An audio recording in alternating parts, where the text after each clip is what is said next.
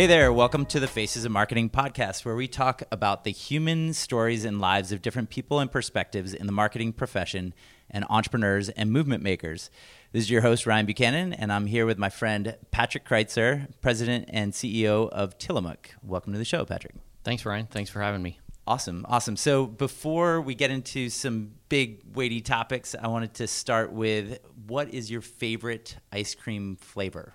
Ah, that's hands down chocolate peanut butter. Uh, actually, I think uh, my family accuses me of having eaten chocolate peanut butter ice cream every night for the 10 years before I joined Tillamook. So it's, uh, I've kept the streak going.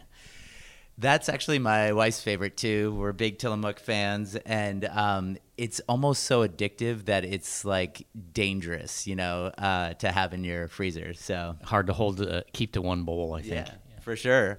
Awesome. So um, you and I met, I think, about a year ago through Tillamook's uh, EVP of People and Culture. Uh, her name's Sheila Murty. She's an amazing woman here, and you're lucky to have her. I agree with that. Yes. Yeah. Um, and so I got to know Sheila when she was at Oregon Community Foundation, which you must have gotten to know her there because you were on the board there. Yep. And um, so she was part of a small group uh, of leaders in the community, um, men and women of color primarily, and I was one of the few white guys where we convened and she helped to inform uh, this nonprofit that I've co-founded called Emerging Leaders to be. Um, it used to just be thought of as an internship only program, as a diverse college aged internship program and she helped to inform and, and really with our mutual friend Sue Embry, who's also been on the show, um, kind of help give a vision for that program to be much more expansive for uh, uh, professionals of color from college to the C-suite, and for it to be a leadership program. And so, I think what she saw in putting the two of us together is two straight white guy CEOs on a similar journey around equity. And so. Um, I kind of uh, wanted to kick it off with um, your journey and when when you started to become um, more conscious and aware of your white privilege and just what what were some of those moments? And i know it's been a journey but there are moments along the way if you could kind of talk to us a little bit about that. Sure yeah i'd be happy to. Um, i mean cer- certainly a journey.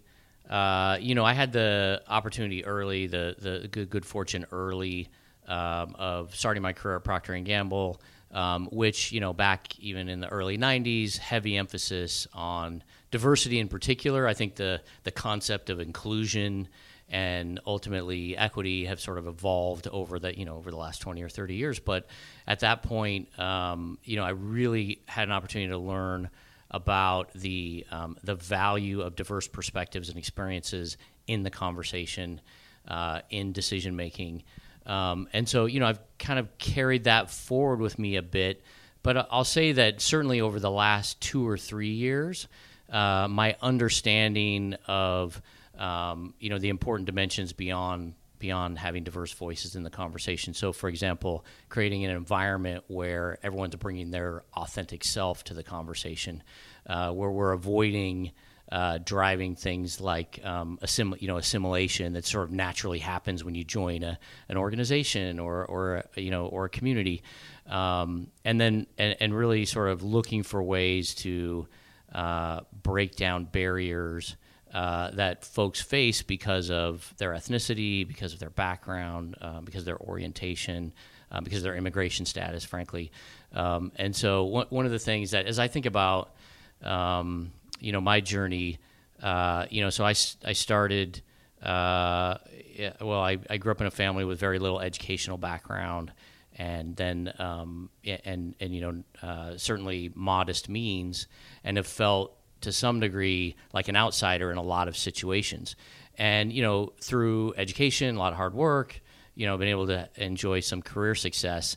And you know, at least internally, I've always sort of thought of that as you know my story as an example of uh, you know of, of, of the opportunity for people to reach their full potential in in our society and in, in our capitalist you know kind of capitalist oriented culture. Like anything is possible if you yeah. made it like anybody can make it. Exactly. This kind of concept of you know like well uh, look uh, you know people helped me along the way certainly emphasize that um, and understood there's a lot of luck involved. But you know, look, this is we're we have a system where people, you know, anybody can make it.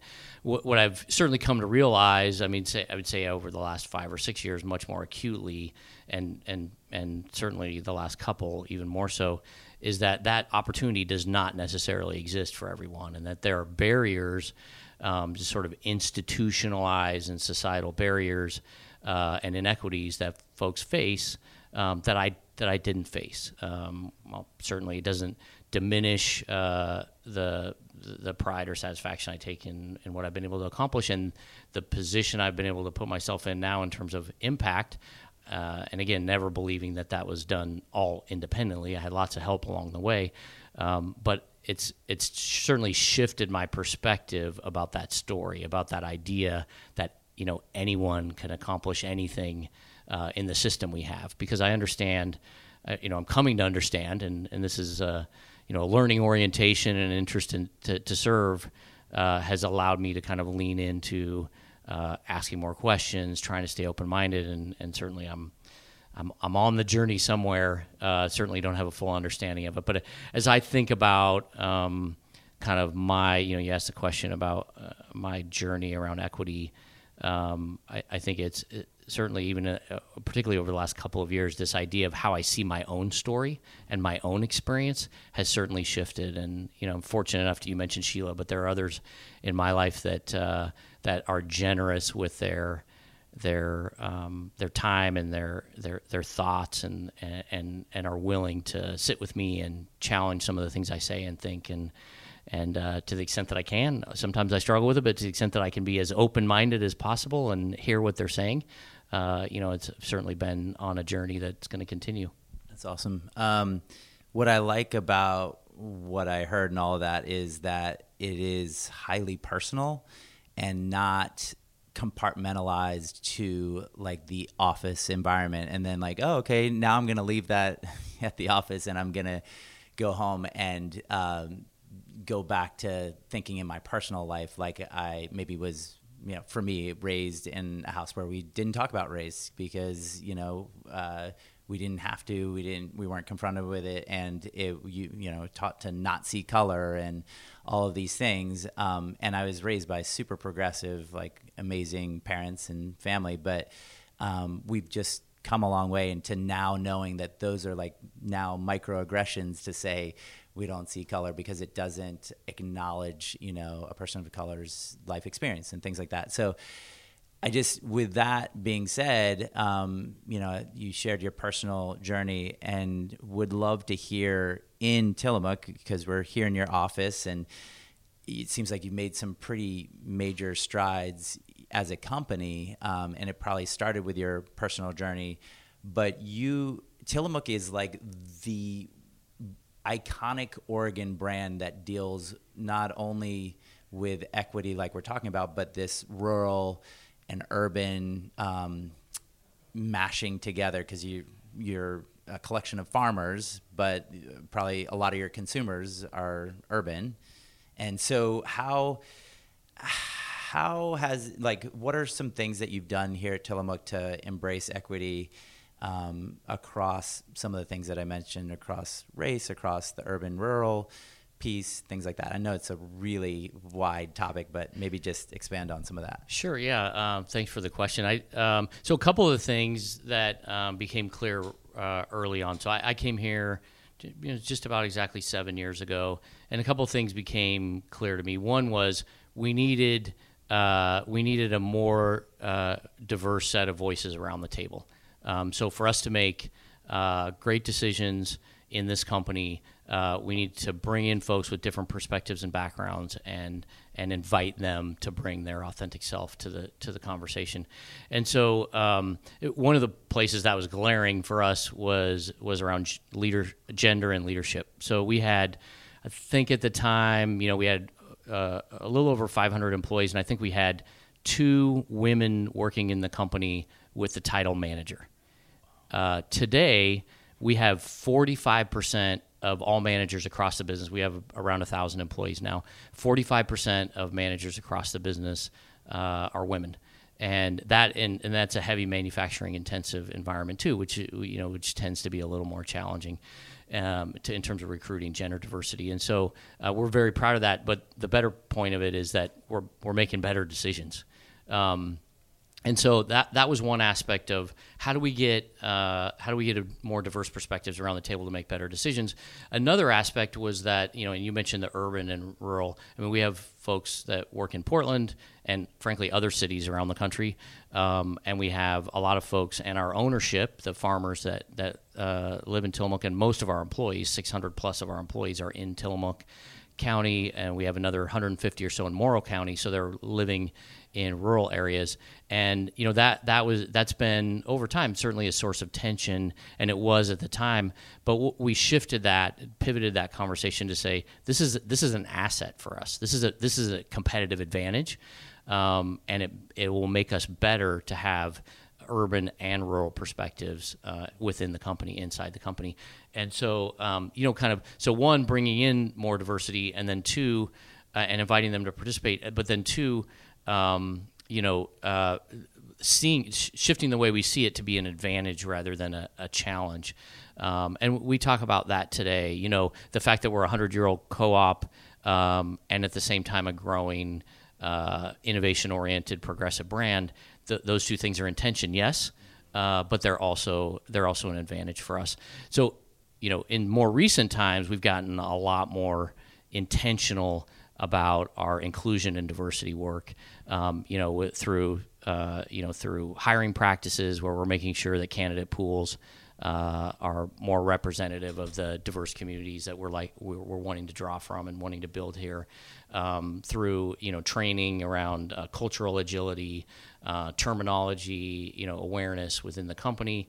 Um, also around our policies and practices and how those uh, create a, a, a um, an environment of intentional inclusion. So, um, rather or conscious inclusion, we like to call it, rather than unconscious bias. You know, kind of the proactive approach to that, and then social impact as well. And so, one, one of our uh, meaning, how are we impacting the communities um, uh, in which we're operating? And so, one of the things that uh, that I think has been important for us is a couple of years ago we defined our core values, and one of those core values that we defined was uh, was um, genuine care for the whole person. And the idea is that we're we're uh, kind of officially announcing our aspiration to not just see people as the role they're in, the productivity they have for the company, or the value they can bring to the, the business operations, but to take steps uh, proactively as a company to serve them as, as, the person that they are inside and outside of work.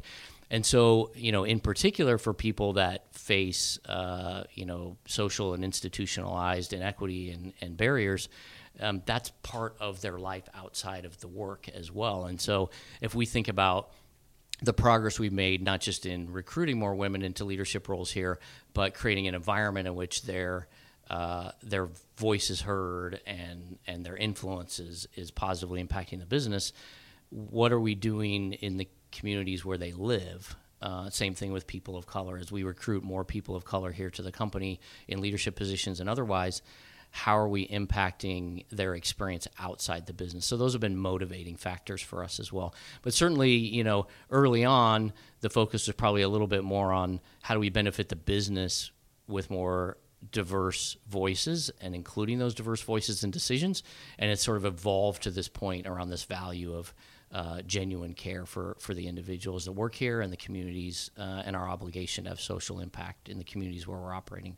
That's cool. I think for us, we're a little different in that we're um, we're not nearly a thousand employees, but uh, our changes happen so fast, and we don't quite have the infrastructure to have a large HR department and things like that. Where you know what I would imagine at Tillamook is that you're systematizing these things and you know, at my agency at Thesis, we're like catching up with some of that systematizing, and it's been very intentional but very organic. And um, and one of the things that I heard from one of our directors um, that I think a lot of people that are maybe newer on their journey uh, in HR and when you're hiring, and you, you often talk about a cultural fit, and that that mentality can really play into more homogenous culture because you're like you, you talked about assimilating.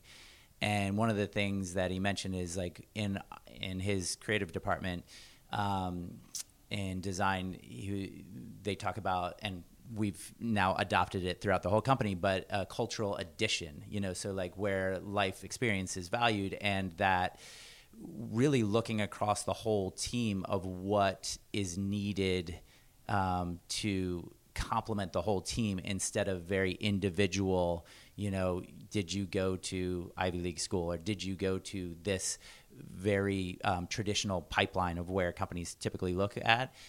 We we really look differently at our pipeline and stuff like that. So mm. i don't know.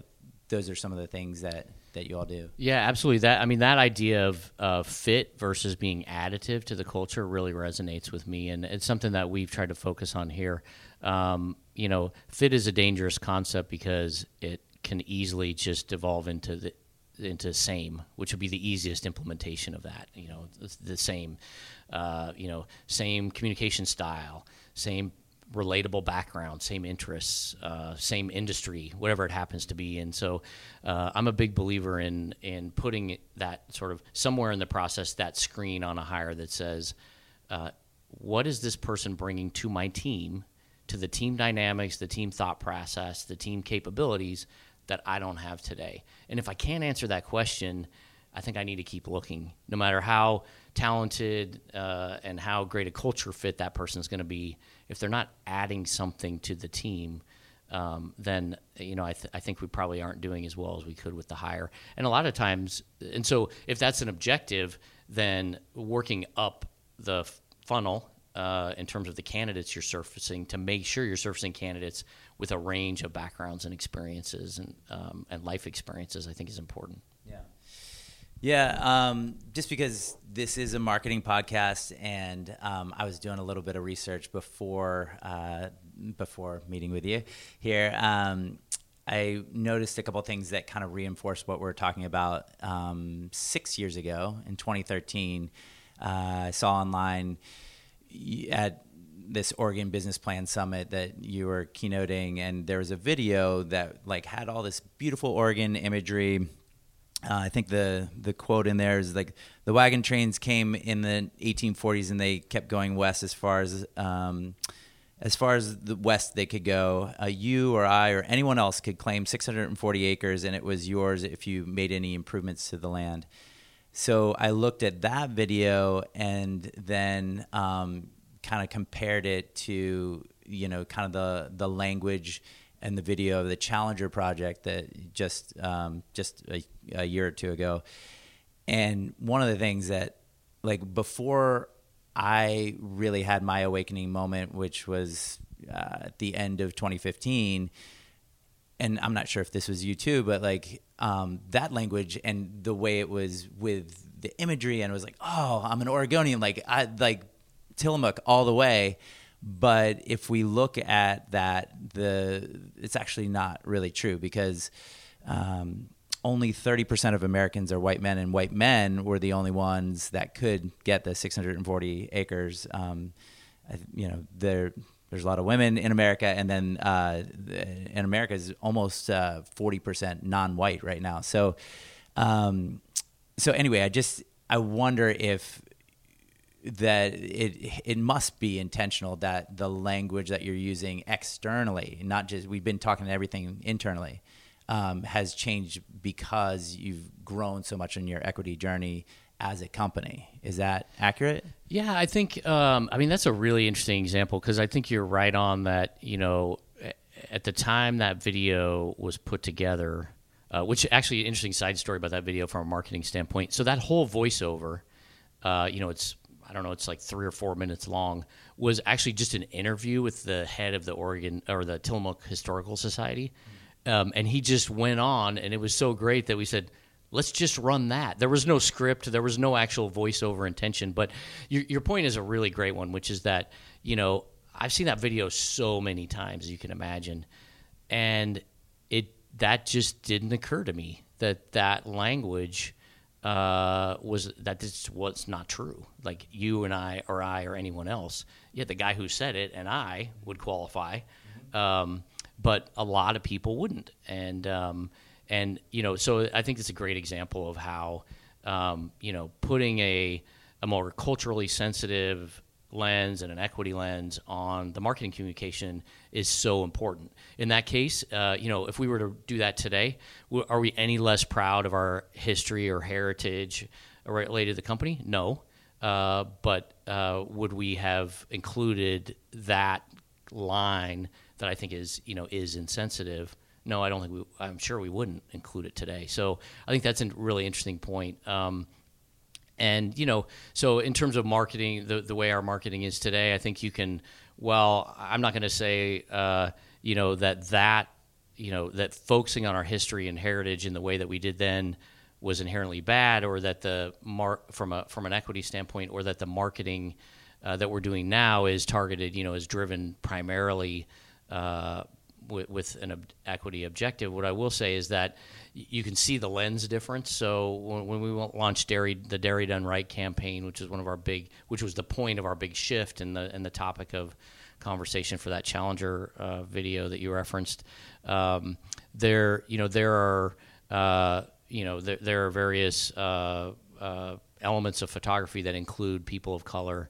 Um, for example, one in particular, there's a there's a pair of hands breaking a two pound block of cheese, which is not easy to do, by the way, but you know, kind of on video in slow motion, and and and you know, they're black hands.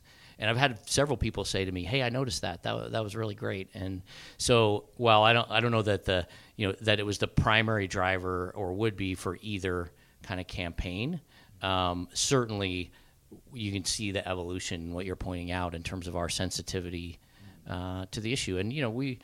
Um, you know, the intention uh, is to be conclu- inclusive, certainly not to perpetuate uh, societal issues, um, and as we can to advance uh, advance the progress that we need to make. Awesome, cool. Um, yeah, so we're gonna switch gears to our regular programming on the podcast. Um, and really just getting to know your story personally, um, not necessarily solely through an equity lens, but just kind of how you grew up. Um, I think it was in rural Oregon or outside, maybe suburbs or rural uh, here in Oregon, and kind of what it was like growing up. You know, do you have siblings, mom and dad? What, what how was it like, Patrick as a boy? Yeah, so uh, I um, my parents were divorced when I was very young, and I lived with my mom uh, in Northeast Portland.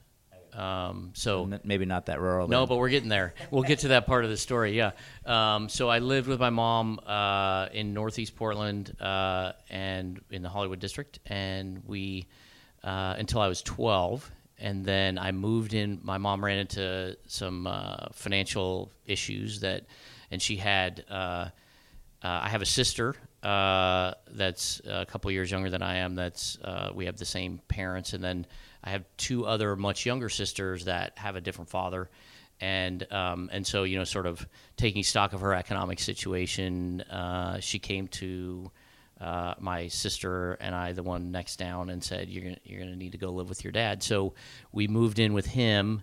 Um, his wife and my three stepsisters uh, when I was 12 years old out in Corbett, so there's the rural part, uh, kind of not too far out of out of Portland, you know, just a 30 minute drive or so, but certainly a rural area. We lived on several acres and had some animals, you know, cow and some. And that was back in the day, right, when Corbett was way out there. Cor- yeah, Corbett. Yeah, Corbett was farther away back then, wasn't it? Yeah, exactly.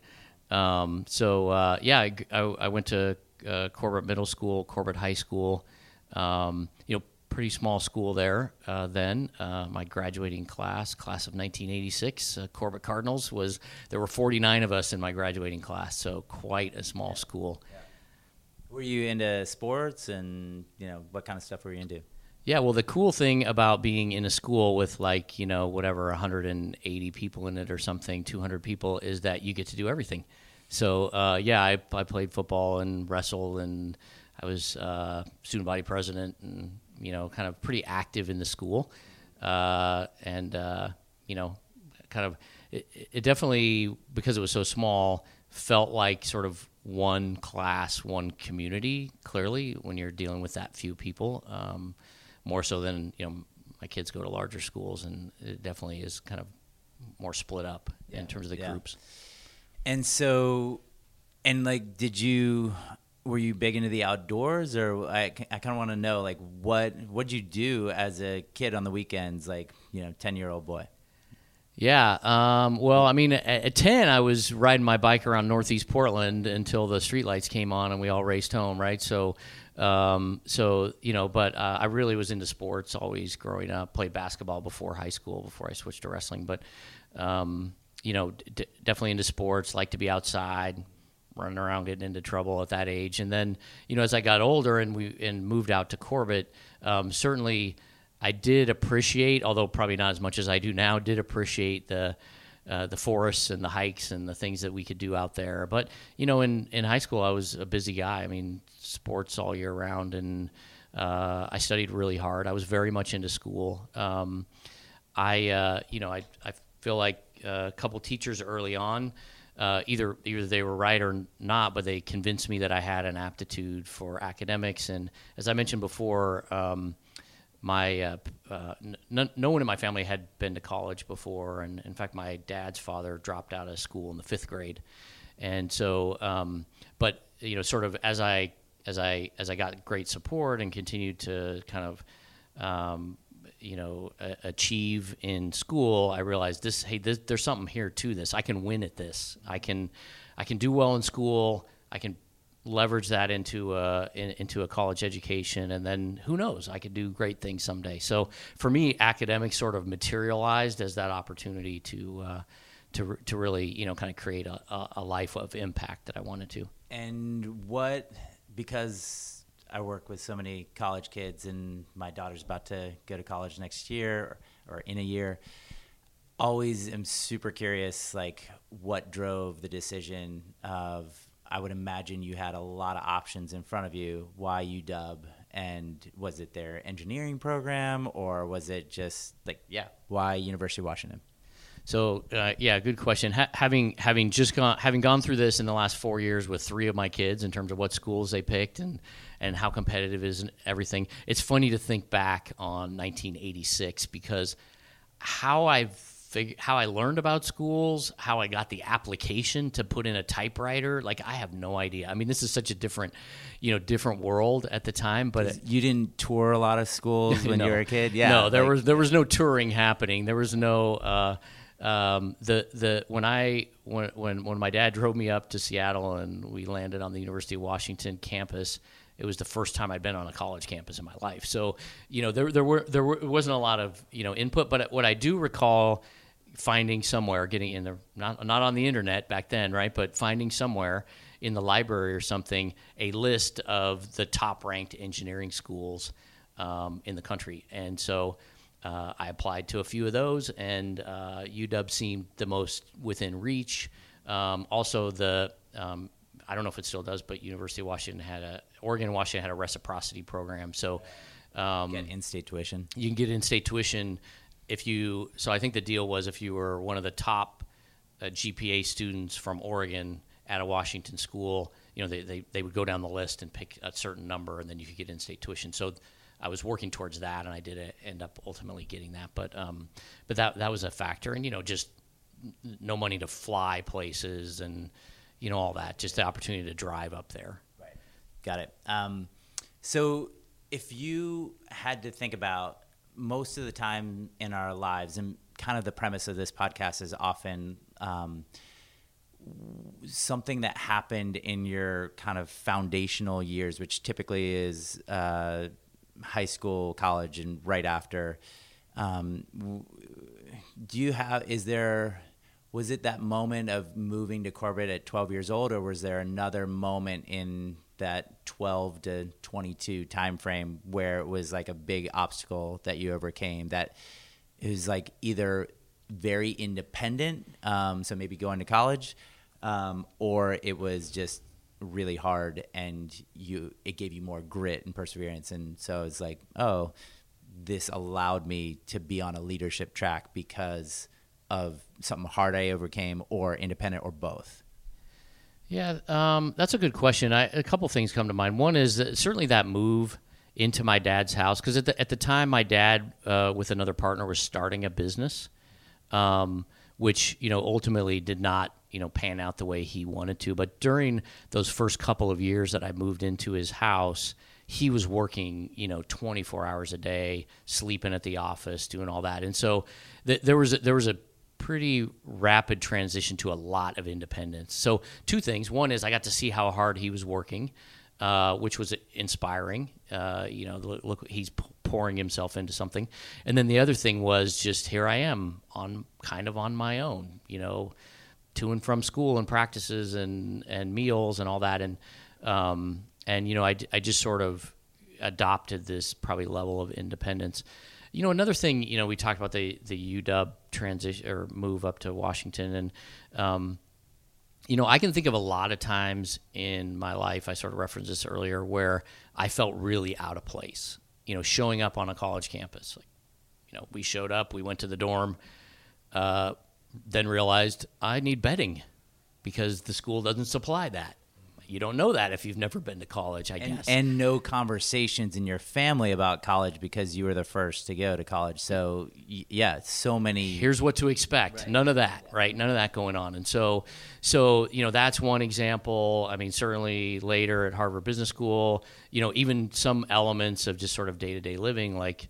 Uh, being in a restaurant, you know, what to do exactly, you know, those kinds of things sort of have emerged for me constantly. Uh, like how to go on a date, how to go on a date, yeah, any of that stuff, right? I mean, it's just like, uh, okay, I'm going to try this, and it, we'll figure it out, right? And so there's there's some amount of kind of vulnerability that kind of helps in those situations. Um, and and just sort of this learning orientation like what what are other people saying? What are other people doing? What how are they acting? And how do I need to act to be able to fit into this situation? And so well certainly I mean referencing our earlier part of the discussion around, around equity I mean certainly I enjoy a lot of advantages as a, as a white male but um, but there's a lot of just sort of discomfort and then it works out. And so I feel like that's a pattern that's kind of stuck with me, and it, and it translates into business. You know, kind of our approach to business strategy or things that I, I want to you know teach my kids or get involved in outside of work is that you know I don't know. Let's try it and see if we can make it work.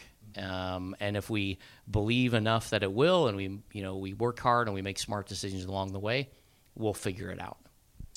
Yeah I mean as an entrepreneur I absolutely relate to just try it like you know jump and we'll figure out figure it out along the way. So that definitely resonates. Um, so i wanted to build off of graduate from uw um, and i saw it's not that i did that much research but there were a couple good videos online. Um, one of them was with our mutual friend craig wessel publisher of the portland business journal. Um, and I guess the question here is it seems like you had a incredibly positive experience with the like a leadership training or um, almost like an academy within Procter and Gamble. And if you had to choose between that and Harvard Business School and everything that comes with that, the network and the education, all that stuff, which do you think was more beneficial to your personal professional growth?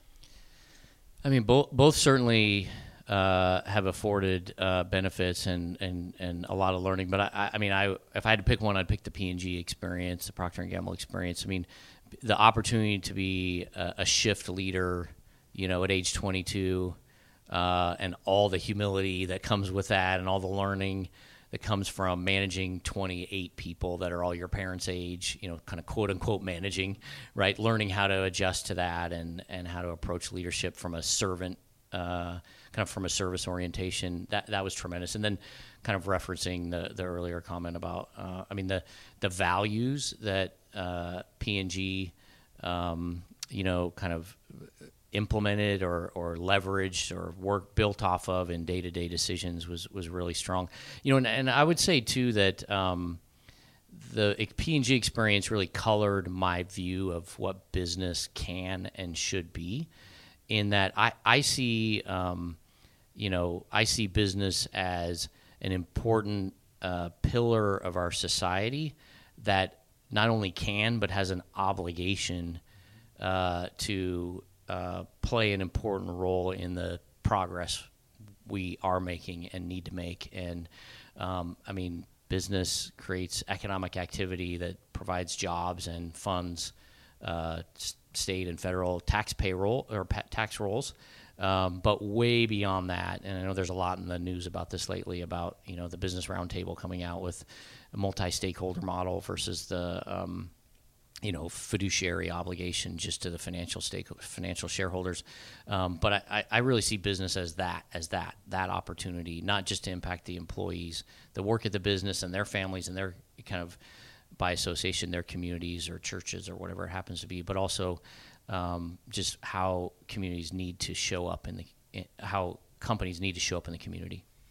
Yeah, I was nodding at my head a lot in that. The way that I would say it in maybe a few less words is that business can be a, a platform for good in the community, and it's an amplifier. Um, so when I look at you know other entrepreneurs, friends of mine, who are like, well, when are you going to sell the company? And you know, uh, basically sit back and be some retired guy that maybe does a volunteer thing here or there.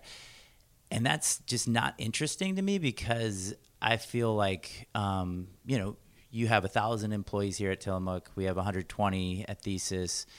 And if you can inspire your employees to uh, get engaged in specific areas, maybe it's around equity or things like that, it's you're amplifying by a thousand, you're amplifying by 120 versus as a retired, you're just another retired old white guy. like that doesn't have as much impact because you, you can't amplify what your your employee base can get engaged in. And so and then that ripples throughout all of society. So I think you know, obviously B Corp is a community. We're not a B Corp yet, but um, there's a lot of like-minded companies like Tillamook and Thesis in Portland, especially. Uh, and you know, I, I just think it's important for people to not think, oh, government and nonprofits are going to solve this, and business needs to just be purely greedy capitalist pigs. Like it's just not. It's not good for business, frankly. So. No, I agree, and I think I mean you're a great example of how uh, thesis gives you that platform to you know do good, not just within the company, but then through your employees and their activities, and then and then in, into the community uh, through your role at, at Thesis and, and, and the leverage that gives you. So that no, that's fantastic. You didn't have to say nice things about me. Yeah. Happy to. Maybe I'll ask you some questions yeah, too. that's another time. Another time. Uh, we only got a couple questions left. Um, so you have had a professional journey of going from Procter and Gamble, then you went to business school, then Disney, Nike, then this um, a total shift in going to Smart Forest with a very uh, you know kind of embedded in the Portland scene as far as a uh, angel slash venture partner. Uh, and then went back to kind of mid-sized companies with Farmer Brother, Coffee Bean International, and now Tillamook. So I wanted to give that context and uh, to the to our 173 listeners. um, but uh, what was the what was kind of one of the hardest things that you've had to endure um, as and it's always like the most painful things are often the things that are the biggest learning opportunities, but you would never seek them out because they're so painful. Um, do you have one or two of those moments in that in that path? Yeah, sure. I mean, I think the the the, the coffee bean international sort of farmer brothers kind of situation and transition really was that. It was very challenging, and it gave me a lot of opportunity to learn, and I'm very grateful for that opportunity. So, you know, uh, we had Coffee Bean International was a great company. When I joined it, it had been around 40 years, pretty small business, um, and just great people and great culture and, and, and product. And so we grew it pretty rapidly um, through some really fun years of expansion. Um, and then um, sold it to and it was private equity owned so you know private equity partners that get to the end of their their investment life cycle and and sold it to farmer brothers which was uh, you know a publicly traded nasdaq traded company uh, based in los angeles and so then we um, so the ceo of farmer brothers who had acquired us said you know you guys are on a great trajectory you've got a great strategy and you know, in, in, part of the sale, I agreed to a lockup. You know, it's pretty common, right? So I've got to stick For around. I actually agreed to three years. Part of it was because I really loved the company and I wanted kind of wanted to keep doing it, and part of it was just you know kind of negotiating and, and all that stuff. So Typically, it's a year. Like what I've seen is private equity companies leave the uh, the company that's been acquired alone for like a year, and then literally at the 366th day, it's like, okay, making big changes. It, it feels like that from the outside. No, I think that's right, and so it's certainly. I knew I was agreeing to a really long lockup, but you know the the arrangement. Uh, what I believed would happen was, you know, and the CEO who had acquired us told me, like, look, what you're doing is fantastic. You're the growth engine for the company. You keep doing what you're doing, and we don't really need to do a lot of integration here. We'll look for opportunities, but you can stay very independent. Um, you know, and he said he's got some other things he's going to focus on. So, you know, that, and I liked, I really loved that company. In fact, a lot of the people that work there work here at Tillamook now. Um, it was just a great, it's just a great culture and great business. And so, um, I wanted to stick around. And so, but during that period, um, Farmer Brothers made another acquisition, and um, that didn't go very well. And it was a it was a bigger one than ours, and, and that didn't go very well. And so what had happened was a couple things. One is there was some pull, gravitational pull towards integration. So I was getting pulled more into sort of being on the leadership team of the parent company, and I was resisting that. And so there was a phase where I was just kind of trying to like stay away from the parent company. And you know, somebody gave me some great advice and said, "Hey, if you're if you're in this situation, make the most of it. Like leaning out is not doing anything for anyone. You're not learning anything. You're not having an impact. If you don't like the the situation, lean in and make a positive impact. And you know, that was one of those moments for me, like somebody hitting on you, you on the side of the head with a two by four. Okay, wait, you're right. All right, I can I can have a positive impact. So I started to lean in more to that situation, act like a member of the leadership team of the parent company, contribute to overcoming some of the challenges associated with this other um, acquisition that they had made, and then through a crazy series of events, um, I find myself as co-CEO of the parent company um, fairly suddenly, and so um, and the parent company Farmer Brothers was was you know stock price had dropped from 18 to four. It was losing six million in cash a month, kind of losing thousands of customers a year. It was just kind of a death spiral, and had um, thousands of employees spread all over the country, and you know a lot of them were leaving, and just a lot going on. And so, um, so you know, leaning into the situation better prepared me to serve the organization in that way. The other part of that story, just to kind of cut it short, but is that um, it, while it was a publicly traded company, there was um, there there was a significant shareholding by sort of the third generation of of the guy that had founded the family that had founded the company.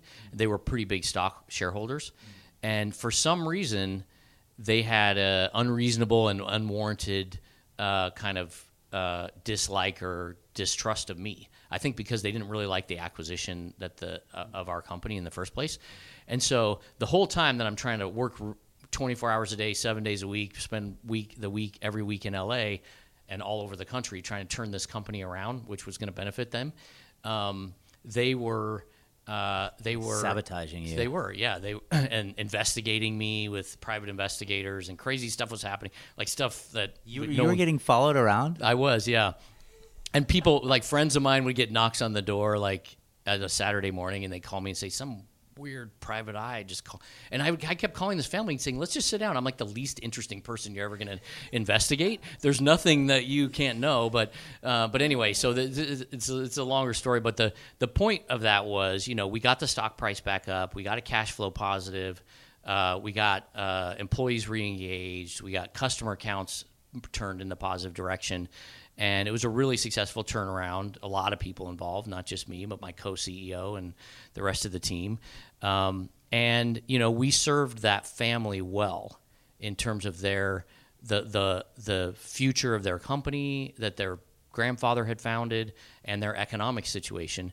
and yet they never you know they never they never sort of recognized that and weren't going to come and thank me and and shake my hand um, but you know my role was to serve them and it helped me be empathize with where they were. They they didn't know anything about the business. They weren't involved in it before.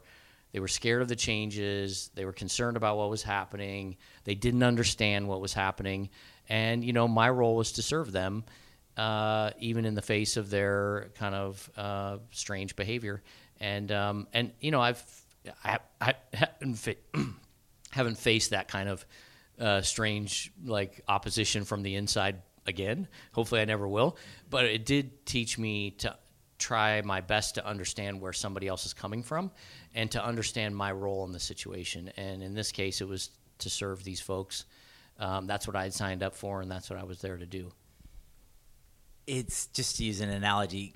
I I've only had a couple scenarios where rocks are being thrown at me, either internally or in a public uh, way, and it's got to be hard to like to do that day in and day out when it's um, yeah when when it's not just one incident kind of from the outside, but it's literally nonstop every day. Yeah, it was very difficult. I mean, it was a year. It was a long year. It was a lot of work. I mean, a crazy turnaround of a big company. A lot of difficult decisions. Um, uh, and so, yeah, I mean, but what a lear- what a learning experience. What a phenomenal learning experience. And uh, uh, yeah, folks can throw some pretty big rocks at me now, and I, I, I'm, I'm I can take it. I, am used to it. But uh, um, but I'm proud of what we got done there and got done for their benefit. Yeah. Okay. So last question. I'm gonna. Um, I'm just really personally intrigued by this, and I think a lot of people are um, out there in the community. Uh, the the question is is what do you love most about being CEO, specifically here at Tillamook? But the, where it comes from is I'm an entrepreneur, and so I uh, the only thing I know is to kind of start something from nothing. Um, and you had a little bit of that with you know smart forest you were working with a lot of startups and things like that but i just think it's what's interesting about your path and um, joth from dutch bros and what have you is there you got the training around brand uh, maybe at procter and gamble. I just it's so you're running a thousand person company um, it just is you you have to have a sense of brand and marketing. Like what what does it kind of take? What do you look for if you were to hire say in 25 years another one of you here mm-hmm. to take over or you know how, how do you get to be ceo of a large consumer company yeah. i guess yeah, I mean, it's one one thing that's interesting about the CEO role, and you, you know this is it's it is a unique role. People sort of, I don't know if it's subconsciously think of it as uh, an amalgamation of all the other roles in the company or something, but it's not. It's a, it's a unique role where you're in you're sitting in a unique position to, or uh, almost sort of you know kind of air, elevation to see, you know, small parts of everything uh, rather than going deep on anything. Financial, marketing, ops, yeah, Exa- people, ex- all of that. Exactly, relationship to external stakeholders, all of that stuff, and and so it, it is a un- it is a unique role, and until until you're in it, I don't think you really can understand or appreciate it. I mean, folks, uh, you know, when you think about it, like if, if you're leading sales for an organization, you know, you could push a little bit because the finance you know, person is going to say, like, wait, we can't do all that stuff, right? But when you're the CEO, there's no one, no, no one's whose shoulder is up against your shoulder to push back on the crazy idea that you know is probably like 150% overblown, but you know you'll get scaled back to 100. So there's a little bit of that. It's a little disorienting from that standpoint. But you know the thing is, it's also a unique role in that everyone else is really there to do to do the work of the business, and and so you know what, what's left for the CEO to do um, you know, certainly connecting dots across all the different functions you talked about. But I think more than anything, it's supporting and developing the people in the organization. And um, you know, we've had great fortune here at Tillamook to attract and retain some phenomenal talent. And you know, I'm here to serve them in their capacities that they're that they're uh, where they're leading and how they're serving the business. And you know, um, one of the things that the CEO role does for you is by by absolving you of some of the day to day responsibility of you know planning next year's marketing campaign or closing the books. Uh, it allows you then the space to think about how the organization works, how people are supported, how they're developing, um, and how they're working across the organization with each other. Uh, you know, the other thing for me is that, um, you know, I. Um, I'm very focused on culture, and that's something that's developed over time. Um, certainly, I've had influence in all of those companies, but and for two reasons. One is because I think culture is a competitive advantage. How we all work together today, relative to how the competition works with each other today, is what's going to really make us win in the marketplace. I mean, I I believe execution is 80% of it and strategy is 20%. So culture uh, is what drives execution. You know, how we get the best thinking and talent and energy from everyone and how they all work together. So I think culture is a competitive advantage. But the other thing is, um, culture can provide a fulfilling and enriching experience for the employees. And so as I've progressed in my career, that second objective has elevated. And I still love the scoreboard. I love to win as much as everybody else, market share, return to shareholders, everything else. But I also have increasingly uh, kind of become uh, interested in and weighted this idea of what experience are we creating for the people that work here. And so, back to your question about the CEO role, the CEO is in a unique position to to to make broad, sweeping changes that affect how people work together and and, and what their experience is, is at the business and how their careers progress and how again back to our value of how we're um, you know supporting people and, and genuinely caring about their them as a whole person. Awesome. Loved the conversation. Thanks for being on the show, Patrick. Thanks so much, Ryan. It was a lot of fun. Awesome. Cheers.